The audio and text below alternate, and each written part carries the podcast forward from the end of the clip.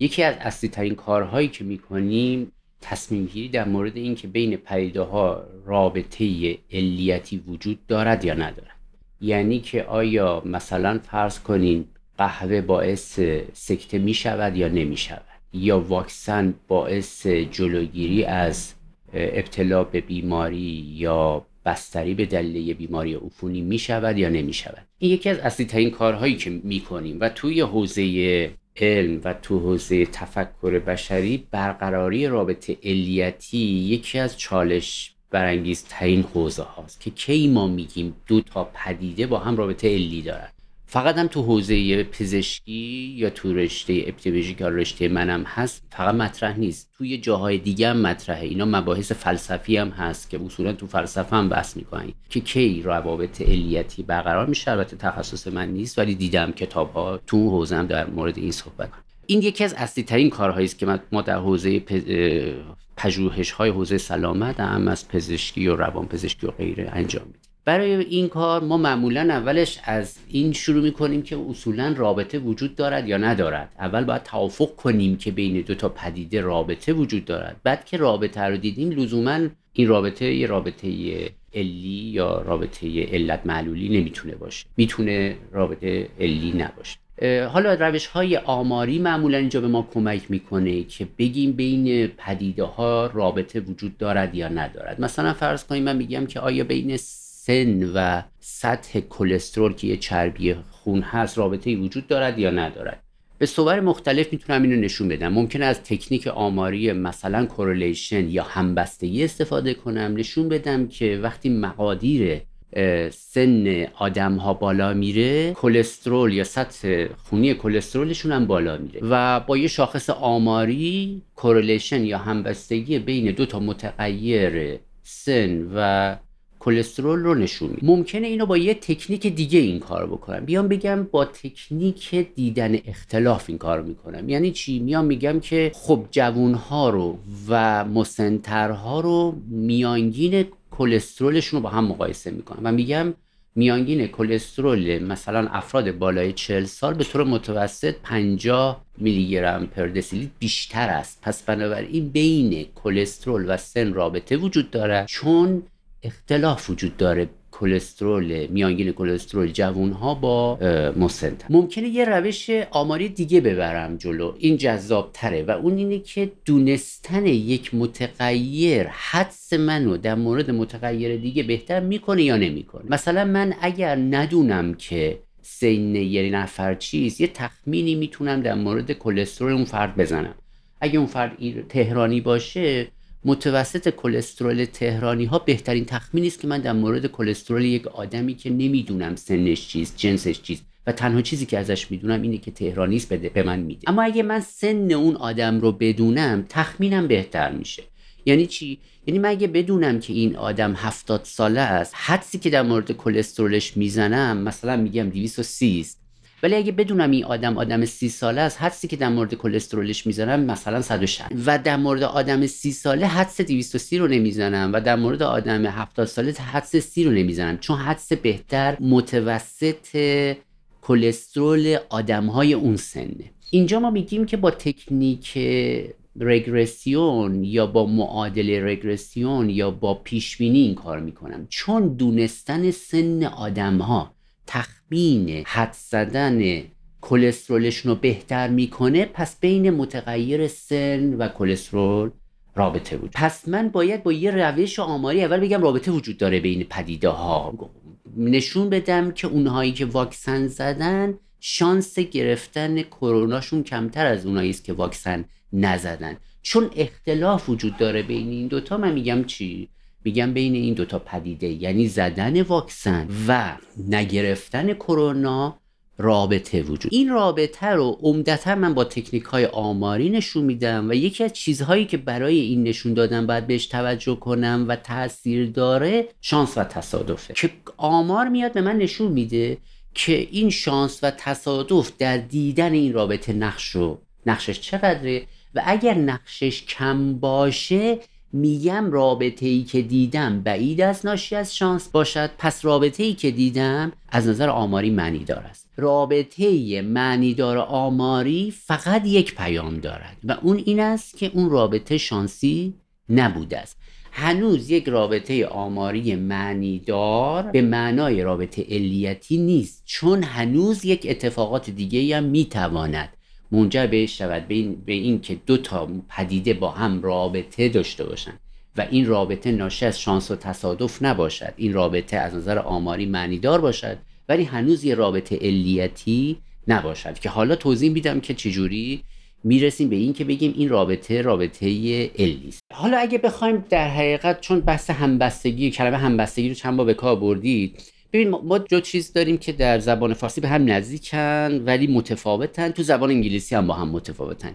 یکی بحث رابطه است یکی بحث همبستگی است. رابطه که حالا ترجمه کلمه association است به معنی این که بین دو پدیده رابطه وجود دارد که حالا ممکنه با روش ها و تکنیک های آماری مختلف اینو نشون بدم. به شما سه تا روشش رو گفتم.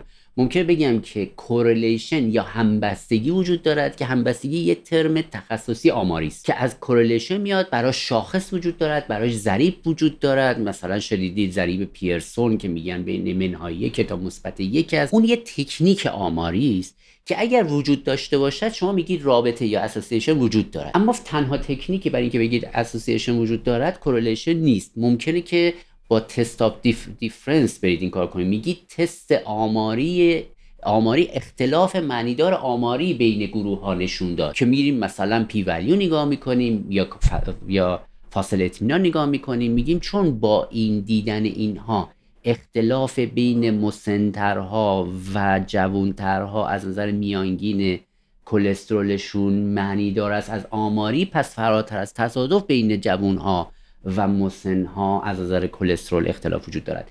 یا بین اونایی که واکسن زدن با اونایی که واکسن نزدن شانس گرفتن کووید یا کرونا فرق می کند و تعداد مشاهدات من به به طریقی بوده است به تعدادی بوده است که مطمئنم که ناشی از شانس و تصادف این اتفاق نیفتاده و از نظر آماری معنی دارد. یا اینکه تخمین من رو آماری نشون بدم که تخمین من رو دونستن یه وریبل دوم یا متغیر دوم بهتر کرده که باز با, با, با کمک آمار این رو چکار می‌کنم؟ اطمینان حاصل می‌کنم که ناشی از شانس و تصادف نیست. من برای اینکه رابطه علی برقرار بکنم بین دو تا پدیده اول باید بگم به رابطه ای وجود دارد و این رابطه ناشی از شانس و تصادف نیست. چون وقتی مشاهدات من تعدادش کم باشه می‌تونه شانسی و تصادفی اونهایی که واکسن گرفتن کمتر گرفته باشن کرونا رو تا اونهایی که واکسن نگرفته باشن. پس آمار اینو نشون میده با تکنیک های مختلف که آره این شانسی و تصادفی است اما وقتی شانسی و تصادفی بودن رابطه رو رد کردم هنوز نمی‌تونم بگم مطمئن بشم که این رابطه رابطه الیست ممکن است هنوز یه اتفاق دیگه ای رخ داده باشد. مثلا فرض کنیم من ممکنه که ممکنه که دچار خطاهای سیستماتیک یا منظم بشم. و این خطای سیستماتیک و منظم رو همیشه تکرار کنم. یعنی اگه مشاهداتم رو ده هزار بارم بکنم یک میلیون بارم بکنم اگه اون خطای سیستماتیک و منظم رو تکرار بکنم با افزایش تعداد مشاهداتم مشکل خطای شانسی رو حل می‌کنم ولی مشکل خطای سیستماتیک رو حل نمی کنم مثلا فرض کنیم من به صورت سیستماتیک فرض کنین آدمهایی رو بهشون واکسن بزنم که شغلهای ایمنتری از نظر گرفتن بیماری کرونا داشته باشه پس بنابراین من اگر واکسن رو زده باشم به آدمهایی که دفتر نشینن مثل من توی اتاق کارشون نشستن مواجهات کمتری با آدما دارن خب کمتر بیماری کرونا رو می‌گیرن. ربطی هم به واکسن نداره. در صورتی که آدمهایی که واکسن نگرفتن فرض کنید آدمهایی باشن که شغلهای در معرض خطر بیشتری داشته باشن. فرض کنین پرسنل اورژانس باشن. فرض کنین راننده تاکسی باشه. خدمه مثلا فرض کنین پرواز باشه. یا آدمهای مثلا فرض کن بانکدار باشه. آدم هایی که به دلیل شغلشون مواجهه بیشتری با آدمایی توی جامعه دارن. به طور متوسط در روز 150 نفر آدم رو می‌بینن. من به طور متوسط در روز 10 نفر آدم رو می‌بینم. خب طبیعی است که شانس این که من بگیرم کرونا خیلی کمتر از اون آدمی است. مهمم نیست که من یک میلیون نفر آدم نمونه بگیرم یا ده میلیون نفر آدم بگیرم. اگر اونهایی که واکسن زدن شغلهای کم خطرتر داشته باشن در مقایسه با اونهایی که واکسن نزدن شما میگید واکسن کار کرده در صورتی که واکسن کار نکرده. چی کار کرده؟ اون تفاوت بین این دوتا گروه را کار کرده. ما به این میگیم خطای چی؟ سیستماتیک. خطای منظم. این خطای سیستماتیک در گرفت در فرایند گرفتن نمونه ها یا در اندازه گیری ها ممکنه تفاوت وجود داشته باشه. مثلا فرض بکنید من ممکنه که آدم هایی که واکسن زدن رو خیلی جدی دنبال اینکه مبتلا شدن یا نشدن نگردم ولی اونهایی که واکسن نزدن رو خیلی جدی بگردم. خب باز ممکنه که به نفع اینکه واکسن کار می‌کنه فکر کنم به غلط که واکسن داره کار می‌کنه ولی واکسن کار نمی‌کنه. نمیگم واکسن اینجوری بوده ها. یعنی من وقتی می‌خوام بگم واکسن کار می‌کنه باید مطمئن باشم که شانسی نیست. فراتر از شانس واکسن داره کار می‌کنه. دوم مطمئن باشم که بین اونایی که واکسن زدن با اونایی که واکسن نزدن در حقیقت تفاوت های در اندازهگیری ریسک بیماری یا در انتخاب آدم ها نکنم. اینا رو ما بهش میگیم خطاهای سیستماتیک. ربطی هم به حجم نمونه نداره. یعنی شما هر چقدر حجم نمونه رو زیاد کنین هر چقدر مشاهداتتون رو زیاد کنین خطا رو چیکار می‌کنین؟ همچنان ادامه پس من برای اینکه برسم به رابطه علیتی باید بگم رابطه وجود دارد فراتر از شانس. دو باید بگم که دچار خطای سیستماتیک در اندازهگیری و در انتخاب نمونه هام نشدم. که روش ها و تکنیک های وجود دارد که وقتی مثلا میگیم ما رفتیم کارآزمایی بالینی کردیم همین ها رو داریم حل می‌کنیم. یعنی میگیم به گونه ای آدم ها رو وارد مطالعه می‌کنیم و به گونه اینا رو در گروه های واکسن و عدم واکسن قرار میدیم که بین دو تا گروه تفاوتی از نظر شغل از نظر رفتار پر ریسک برای گرفتن عفونت و غیره نداشته باشن. مثلا میریم تصادفی اینا رو به دو تا گروه تقسیم می‌کنیم. یعنی ده هزار نفر آدم رو می‌گیرم تصادفی پنج هزار تاشون رو میگم واکسن بزنن پنج هزار تاشون رو میگم واکسن نزنن. حالا انتظار دارم که تو اونایی که واکسن زدن نسبت استاد دانشگاهی ها با اونایی که واکسن نزدن نسبت تعداد استاد دانشگاهی ها برابر باشه. تعداد اونایی که مثلا به عنوان پیک کار می‌کنن با اونایی که تو دو تا گروه برابر باشن. به طور نسبی تعداد راننده تاکسی ها در اونایی که واکسن زدن با اونایی که واکسن نزدن برابر باشن. حالا حالا دو تا گروه دارم که دلیلی ندارد که ریسک گرفتن کروناشون با همدیگه فرق بکنه. چه از نظر ترکیب شغلی از نظر رفتارها و غیره شبیه همند. تنها تفاوتی که این دوتا گروه با هم دیگه دارن چیز؟ اینکه یکیشون واکسن زده یکیشون واکسن نزده. حالا اگه ریسک گرفتن عفونت در اونایی که واکسن زده نصف اونایی باشه که واکسن نزدن میگم پس بنابراین واکسن 50 درصد کار کرده دیگه. واکسن 50 درصد خطر گرفتن عفونت رو چیکار کرده؟ کم کرده. و این ناشی از شانس نیست چون حجم نمونم بزرگه. آماری معنی دار است. ناشی از خطا در اندازه گیریم یا خطا در گرفتن نمونه هام نیست. دوتا گروه از این نظر هم با هم دیگه فرق نمی‌کنن. اینم که گذاشتم کنار هنوز باز نمی‌تونم بگم رابطه علمی. هنوز یه چیز دیگه ای رو باید رد بکنم. و اون ما بهش میگیم مخدوشگرها. خب مخدوشگرها هم می‌تونن در حقیقت دو تا گروه رو تحت تاثیر قرار بدن. یعنی شما رابطه بین دو تا گروه می‌بینی که این رابطه تصادفی و شانسی نیست ناشی از خطا در اندازه گیری نیست ناشی از خطا در گرفتن آدم ها نیست. اما یه فاکتور دیگه است. اون فاکتور دیگه چیه؟ ممکنه که در حقیقت من میگم که خب آیا ممکن است آدم ها میرم نگاه می‌کنم می‌بینم که آدم هایی که سکته کردن در مقایسه با آدم هایی که سکته نکردن سابقه بیشتری از مصرف قهوه میدن خب شانسی است میگم نه به خاطر اینکه مشاهداتم به قدر کافی بزرگه. پس نمی‌تونه شانسی. آیا در اندازهگیری قهوه در دوتا گروه خطای اندازهگیری می‌کنم؟ نه. در انتخاب آدما خطا می‌کنم؟ نه. اینا رو حواسم هست؟ با هم دیگه فرق. میگم خب پس به صورت آماری معنیدار رابطه وجود داره بین خوردن قهوه و سکته کردن. اما آیا می‌تونم بگم که حتما قهوه داره این کارو می‌کنه؟ میگم نه یه چیز دیگر هم باید بری چک کنی. میگم نگاه می‌کنم می‌بینم از غذا اونهایی که سکته کردن سنشون هم بیشتر حالا چون سنشون بیشتره دارن سکته می‌کنن یا چون بیشتر قهوه خوردن دارن میرم نگاه می‌کنم می‌بینم از غذا اونایی که سکته کردن در مقایسه با اونایی که سکته نکردن درسته بیشتر قهوه خوردن اما بیشتر هم سیگار می‌کشن حالا سیگار همراهشونه که داره باعث سکته میشه یا قهوه هست که داره باعث سکته میشه؟ ما به این میگیم پدیده مخدوش کنندگی که یه متغیر سومی رابطه بین دوتا متغیر رو دستکاری می‌کنه که یعنی رابطه ای رو به غلط ایجاد می‌کنه یا مخفی می‌کنه. هر دو کار هم ممکنه بکنه. و شما فکر می‌کنین که قهوه باعث سکته میشه در صورتی که قهوه قهوه نیست باعث سکته میشه. سیگار همراه قهوه است که داره باعث سکته میشه. خب و ما در حقیقت به اینا میگیم پدیده مخدوش کننده. اگر این رو هم گذاشتم کنار اون وقت می‌تونم بگم که آره. حالا من یه مطالعه دارم که تو این مطالعه با اطمینان میگم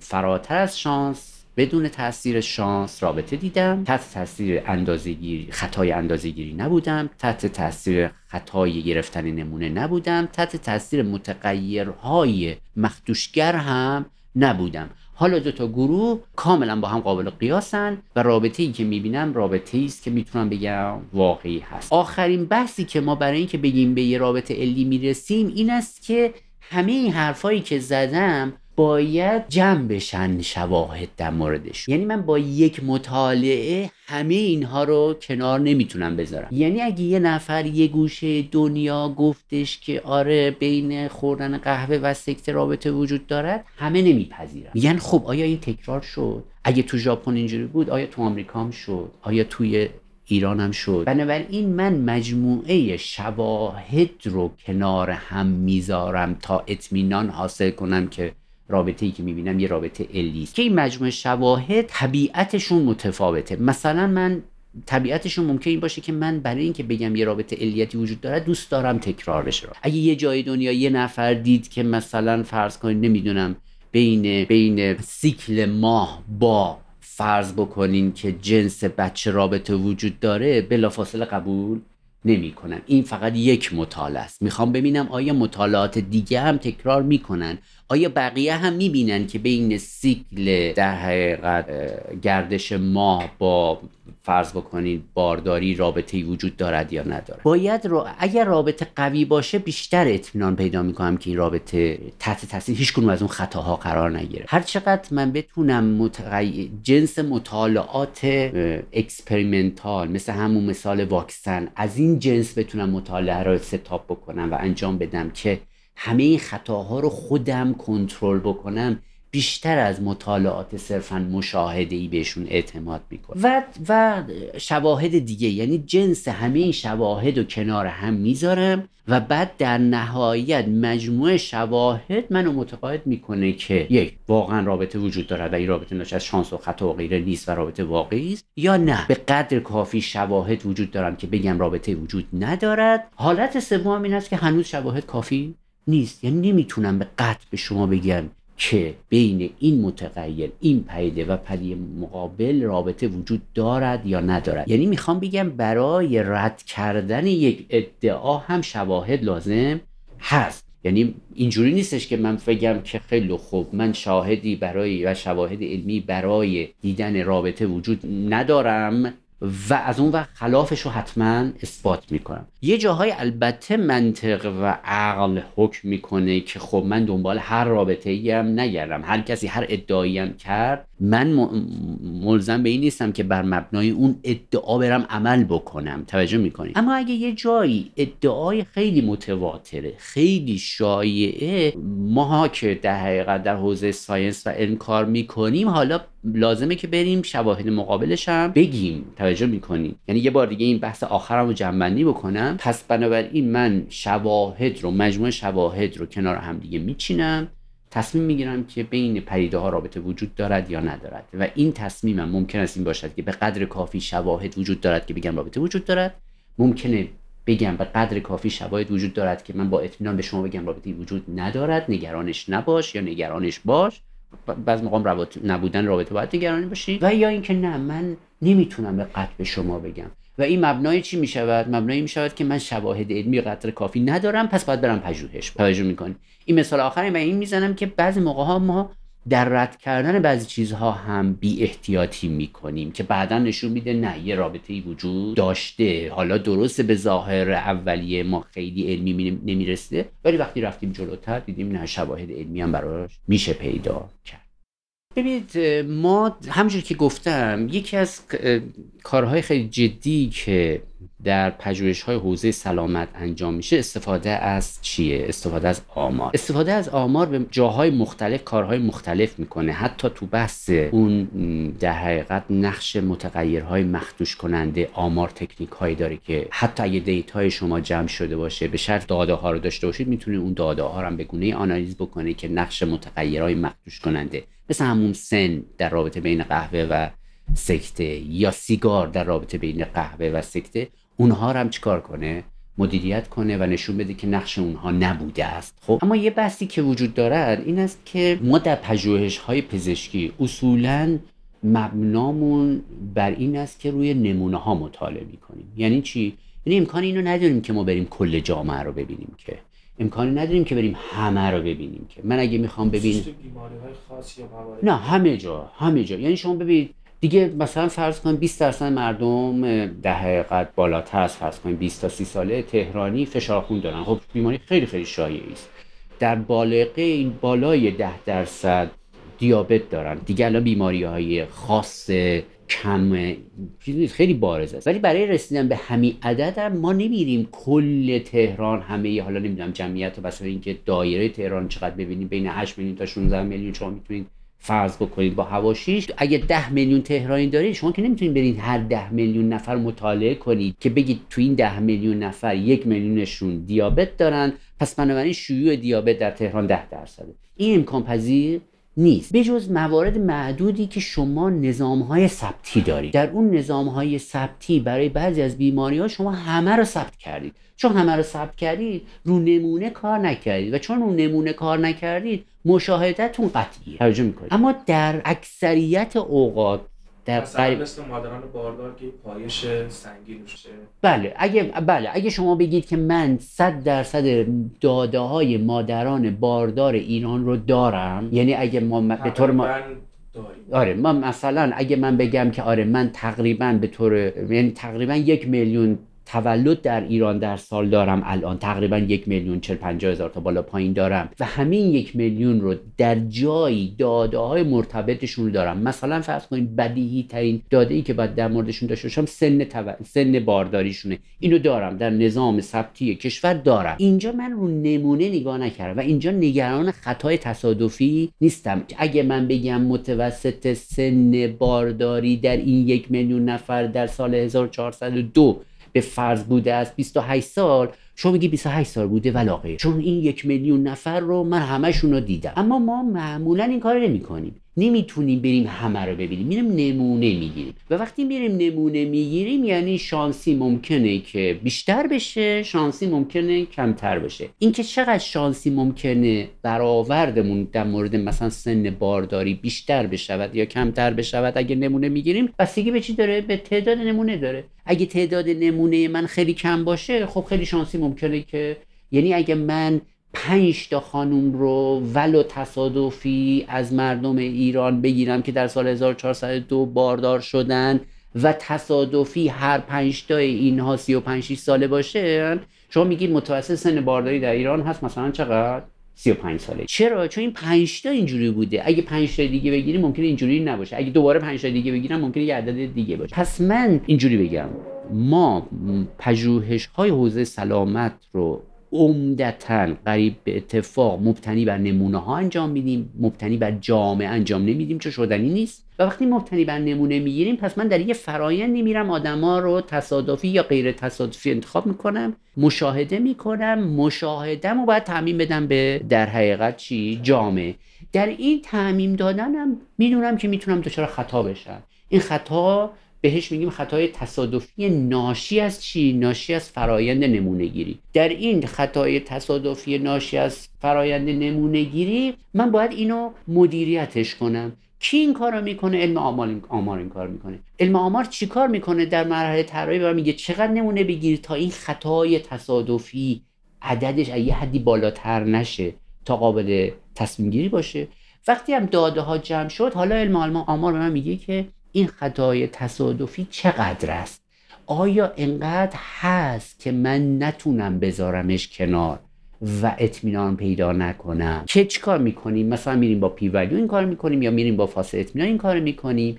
و گزاره ای که به من میگه این است که شما میگید معنیداری آماری معناش این است که خب آره من یه مشاهده ای داشتم این مشاهده من شانسی بودنش انقدر کمه احتمال تصادفی بودنش انقدر کمه که دیگه لازم نیست بگم تصادفی است. میگم واقعی است. وقتی میگم واقعی است به زبان آماری چجوری میگم؟ میگم این رابطه ای که مشاهده کردم از نظر آماری معنی دار است.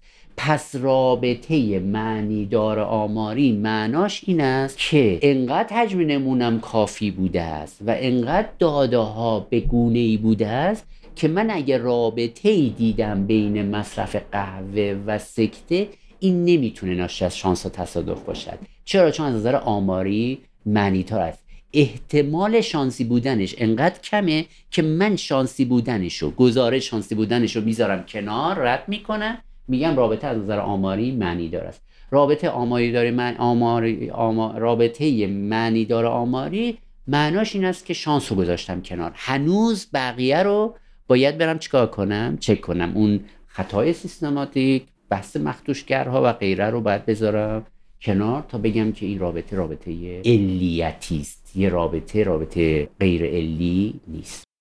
یه چیزی که ما اینجا بد نیست توی پادکست. ببین تجربه خیلی سخته. یعنی تجربه جراح پزشک پرستار و غیره مهمه خصوصا در کارهای تکنیکال.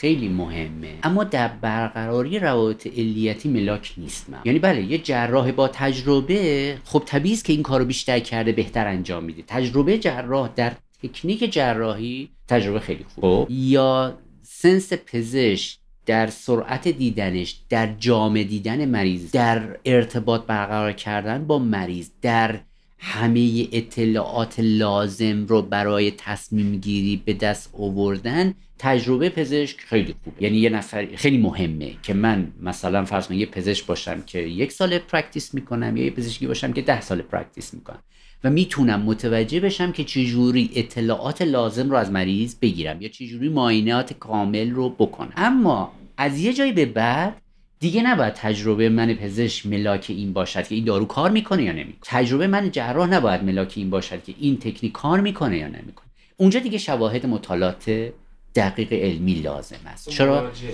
من پزشکی ممکنه خاص, خاص باشن تجربیات من ممکنه اشتباه بکنه. متعدد است. خصوصا که هرچی میریم جلوتر اتفاقات مشعشع و درمانهای زیرو رو کننده دورانش گذشته. چون قرار این درمان جدیدتون 5 درصد بهتر از قبلی کار کنه. توجه می‌کنی؟ یعنی ما در مورد کرونا شانس آوردیم که یه بیماری بدشانسی آوردیم که این رخ داد بدشانسی آوردیم که بیماری بدی بود بدشانسی آوردیم که میکش نسبت به آنفولانزا. خیلی بیشتر میکش نسبت به آنفولانزا. خیلی واگیردارتر بود. اینا بدشانسی بود که آوردیم. اما یه خوششانسی خیلی خوبی آوردیم نبوده اخیرا که بیماری عفونی باشد که اینقدر خوب واکسن برش بشه ساخت. این خوششانسی بود. توجه می‌کنی؟ یعنی شما بیماری ایدز ببینید سالهاست ما درگیر واکسنشیم. مالاریا رو ببینید سالهاست. یعنی بیماری هایی که واکسنشون ساده بوده برای ساختن تا حالا واکسنشون ساخته شده و کووید یه استثنا بود که یه بیماری بود که اولین واکسنش 90 درصد کار می‌کرد. خوش شانسی آوردیم هیچ کس هم پیش بینی نمی‌کرد این خوش شانسی رو داشته باشیم. یعنی انتظار نه که پیش انتظار نداشتیم. خب؟ ولی اگر اینو بذارید کنار عمده درمان های جدید 5 درصد 10 درصد قرار نسبت به قبلیه بهتر باشن که اینا خیلی راحت تحت تاثیر شانس قرار می‌گیرن. خیلی راحت تحت تاثیر خطای مشاهده قرار می‌گیرن. خیلی راحت تحت تاثیر خطای انتخاب قرار می‌گیرن. همه اون خطاها و confounding همه اون خطاها انقدر راحت رخ میدن که به راحتی هر پزشکی ممکنه به راحتی یا هر practitioner ی پرستاری ممکنه به راحتی تحت تاثیر قرار بگیره و خطا برای همین این تجربه مهم است اما معلومه حوزه ای که تجربه قرار کمک بکنه به پزشک و practitioner چیز تجربهش قرار نیست بگوید که این تکنیک کار می‌کنه یا نمی‌کنه. باید مطالعه و شواهد علمی اینو بگید در مورد بحث مراجعات اورژانس هم همینه. بله تجربه. خب بدی شما می‌دونید که خیلی راحته. شما اگه تو اورژانس کار کرده باشید می‌دونید که مثلا تعطیلات مردم آخر شبا دیگه میان دیگه. یعنی رفتن قشنگ تعطیلاتشون کردن. ظهر جمعه خبری نیست. ظهر 13 بده خبری نیست. ملت دارن میگردن. این بچه از صبح دلش درد می‌کرده. این طرف از صبح مثلا ببخشید اسهال داشته ولی رفته تفریحشو کرده بعد از ظهر اومده. بنابراین الگوی مراجعین آدم ها به اورژانس معلومه که تحت تاثیر خیلی چیزا قرار می‌گیره خب؟ اما اینکه این رابطه رابطه علیتی مشخصه این باشد که ماه باعث شده باشد که این کار شده باشد که باعث شده باشد این کار شده باشد این احتیاج به شواهد علمی دقیق داره